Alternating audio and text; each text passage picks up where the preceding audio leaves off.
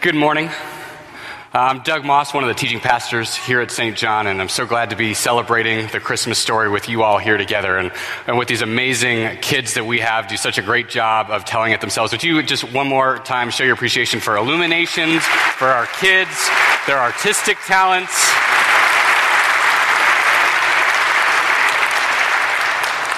Uh, it's truly just so fun to get to be here and get to work together with all these people and all these children telling the Christmas story.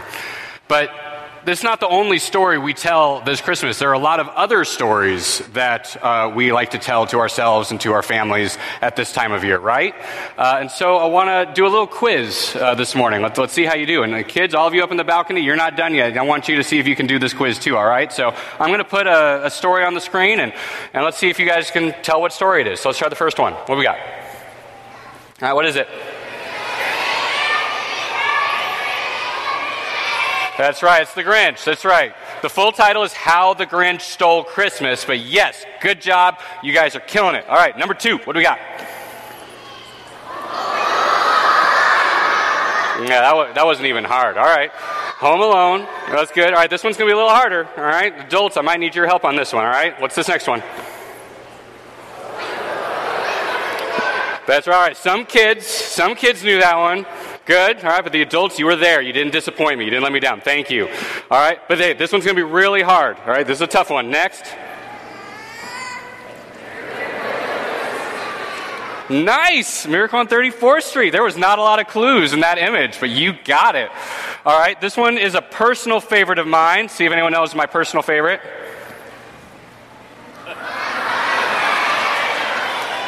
Yes. All right. Me and the kids. We got. The, we are on the same page for Christmas. All right. One more. One more. Let's let's see how we do. All right. I mean, see, you guys don't just know the Christmas story, you know all these stories. This is great. All right, but right, but now I want to get a little harder and I want you guys to think a little more about these stories. We're going to pick just a few of these that we showed just now, and I want to ask you some questions about these stories, okay? So I want to start with by asking you what is the major problem in these stories? All right, so I want to start with let's start with um, what we got first. Uh, it's a Wonderful Life. What is the major problem that happens to George Bailey in It's a Wonderful Life? What happens? I, am hearing it. They lost the money, right? He gave Uncle Billy the money, and Uncle Billy lost the money, and that is why there was the rest of the movie was that was the big problem was they lost the money. All right, good job, good job. All right, now let's go to let's go to let's go to this one. Home Alone. What what is the big problem that happened in Home Alone? Yeah, yeah. I mean that one was kind of easy. It's in the title. Yeah. I mean, his parents left him Home Alone. Yep. All right. All right. One more. Let's look, let's look at the uh, how the Grinch stole Christmas. What's what's the major problem in how the Grinch stole Christmas? Yeah. Yeah. He stole all their stuff. Right. Yeah. The Grinch. He stole all of their Christmas things. All right. Good. You guys pay attention to these stories. This is amazing. This is wonderful. All right. But, but now here's what I'd like you to think about. Because this is what I think about every time I watch these stories, uh, is, is this. I hate when the bad things happen. I hate when Kevin gets left home alone. I hate when the Grinch takes all of their awesome decorations and their food. He takes the food. And I hate this. And every time I watch these movies, I think, how easy would it have been to fix the problem? How easy would it have been to just kind of go in, if, if we were in the story, if we were friends with them or around, that we could have just gone in, we could have prevented the problem, we could have saved it, and it would have been so not hard, right? We could have knocked on the McAllister door and said, hey, don't leave your kid before you go to the airport. Like, like that would have been so simple to just say, hey, you're about to head out, grab Kevin, then go, right? Or to go to George Bailey and say, hey, Uncle Billy, he's not the sharpest tool in the shed. You know this. Maybe give the money to somebody else to take to the bank. You got lots of employees, right? Or like the, or for the Grinch, like we could go to Whoville and, and I don't know, give the Who's a German Shepherd or something and be like, leave him out tonight. He'll bark at anybody that comes by. It would have been so easy to fix and prevent the problem that happened in these stories. And yet, if we did that, there'd be no story, right? Let's look at the story that we've been telling this morning, uh, the, the Nativity story. Think about this one for a second. This is maybe a little harder than the movies, but what was the major problem facing humanity in the Christmas story? What was it that we needed help with, or the problem that needed fixing? All right, I'm hearing some answers. These are pretty good ones. There's a lot of things we probably could talk about, right? But in fact, if we look at what one of Jesus' followers said uh, in a letter that he wrote a long time ago, he actually summarized the problem of the Christmas story uh, in a very simple sentence. And this is what he said. He said that in fact, we, and by we we mean human beings, we were in slavery under the elemental spiritual forces of the world. In Galatians 4, Paul says this We were in slavery under the elemental spiritual forces of the world. Now that sounds bad, right? I mean, I don't, that's kind of fuzzy. I'm not necessarily sure all what that means, but, but, but surely that can't be a good thing uh, to be in slavery under the elemental spiritual forces of this world. And I know that we live in a time and a culture that is, is dismissive of things we can't see. And when we start talking about spiritual forces, it just gets too vague and fuzzy and, and invisible for us. And, and yet, whatever that phrase means, this being in slavery to spiritual forces, surely that means something that maybe resonates with us in our hearts. I, I, know I look at my life and, and it's not what I feel like it should be. It's not as happy or joyful or, or peaceful. Uh, and, and no matter how hard I work, it seems like it, it's never good enough, or it, it seems like I'm never good enough. And, and by all accounts, I, I live a good, comfortable American middle class life, and, and yet I, I'm forced to say that it doesn't really meet expectations, and it doesn't seem to answer all the ultimate meaningful questions I'd like it to answer. And, and so when I hear this phrase, we were in slavery under the spir- elemental spiritual forces of the world, it, it, it resonates with me in a way that makes me think that the Bible's onto something. And, and, maybe that's just me. Uh, you know, maybe your lives are fine. Maybe you don't have problems. Maybe you don't feel any sort of oppressive spiritual force. Maybe the worst thing that's going on in your life right now is just not knowing what you're going to get for Christmas tomorrow. And you know what? As long as you get an official Red Ryder Carbine action 200 shot range model air rifle, then you'll be just fine, right? Or maybe not.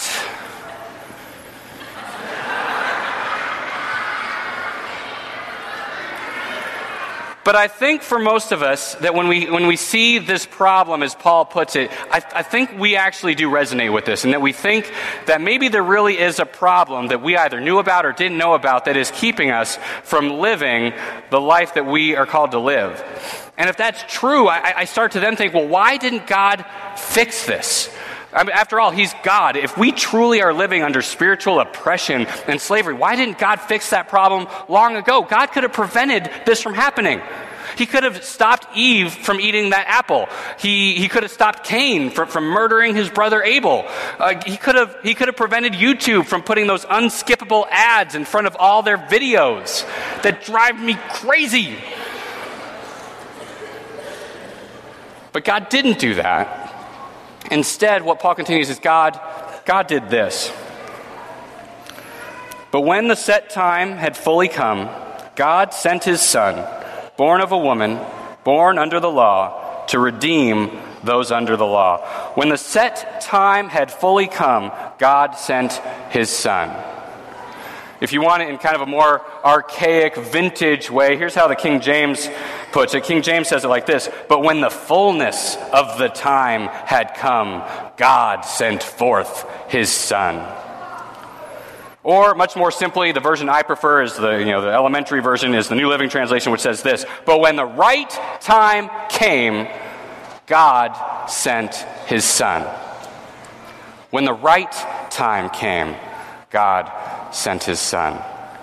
You see, all these stories involve these you know, miraculous finishes and fixes, all in the nick of time. But the fullness of time is better than the nick of time. And see, what I learned from the Christmas story is this truth that there's a difference between fixing the problem and redeeming the story. You see, when I look at these Christmas stories, these movies that I love so much, I want to fix the problem.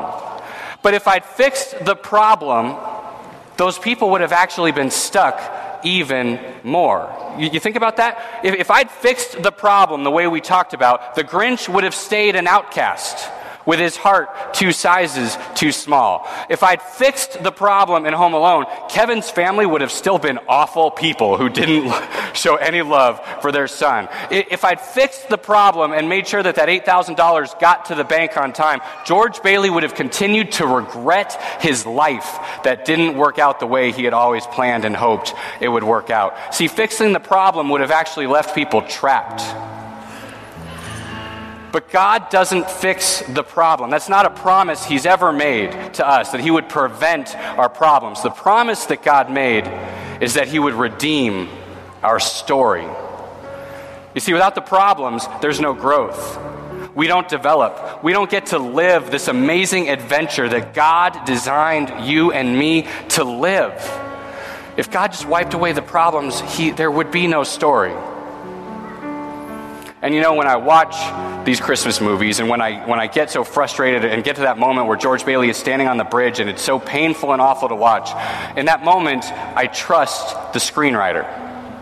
In that moment, I say, This has gotten awful. You know, you know, Kevin's got burglars chasing after him. This is bad. But I trust that these screenwriters are telling me a story that's going to end with redemption. And when I trust the storytellers, I know that the Grinch is going to actually become enfolded in a community and he's going to learn how to have love in his heart. And the Christmas story does the same for me with my life. Because when I see the Christmas story, I trust the master storyteller who wrote it. I trust the God who said, I, am not just going to prevent the problems and leave you trapped in your own situation, burdened under spiritual elemental forces, but God says, I'm going to redeem this story. And if He can do that in the Christmas story 2,000 years ago, then He can do that for my life. He can do it for yours. When the fullness of time had come, when the right time came, the master storyteller redeemed the story of humanity. He sent a Savior, not just for the world, but for you, but for me. And if we're willing to trust Him with our stories, the Master Storyteller promises us a life that far exceeds what this world has to offer, an adventure that's greater than any that is promised just in this culture and this life. And so I ask you this morning the same question that I ask myself this Christmas season Are you willing to trust the master storyteller with your life? Are you willing to submit your control and let Him be the author of your story and see what amazing places it can and will take you? Because that to me is ultimately what this Christmas story is about. Please pray with me. Lord God, I thank you for this amazing story that we get to remember right now, this time of year. I thank you for the shepherds and the angels and the wise men, for Mary and Joseph, but most especially, Lord, I thank you that you sent a Savior in a manger. And Lord, that when you did that climax of your story, you didn't do it because you promised to wipe out our problems, but because you promised to link our stories with yours. And just like you redeem the story of humanity, you will redeem and grow and build something amazing out of our stories if we're willing to only submit to you, the master storyteller. We pray this in your holy name. Amen. Now, gathered, kids up in the balcony, would you all please rise with me and let us pray a prayer together to seal up this Christmas story that we've been hearing this morning? Lord, you didn't come to a perfect world. You came to a people with frayed hope and in need of direction. Your very birth wrapped in conflict, doubt, and fear. You came humbly, O Lord, born of a virgin to a simple family, to walk a journey of glory and tears. Now, dear Jesus, come again. Come into my fragile and tattered heart. Make me humble so that I may love and serve like you. Prepare a quiet place within me where peace and joy are born. Give me the gift of yourself so that I may be a gift to the world around me, the world you love, the world you came down to save. Amen. At this time, uh, as our musicians come back out, would you uh, join me, join us uh, in singing the song that's been sung for so many years? Let's sing it now together.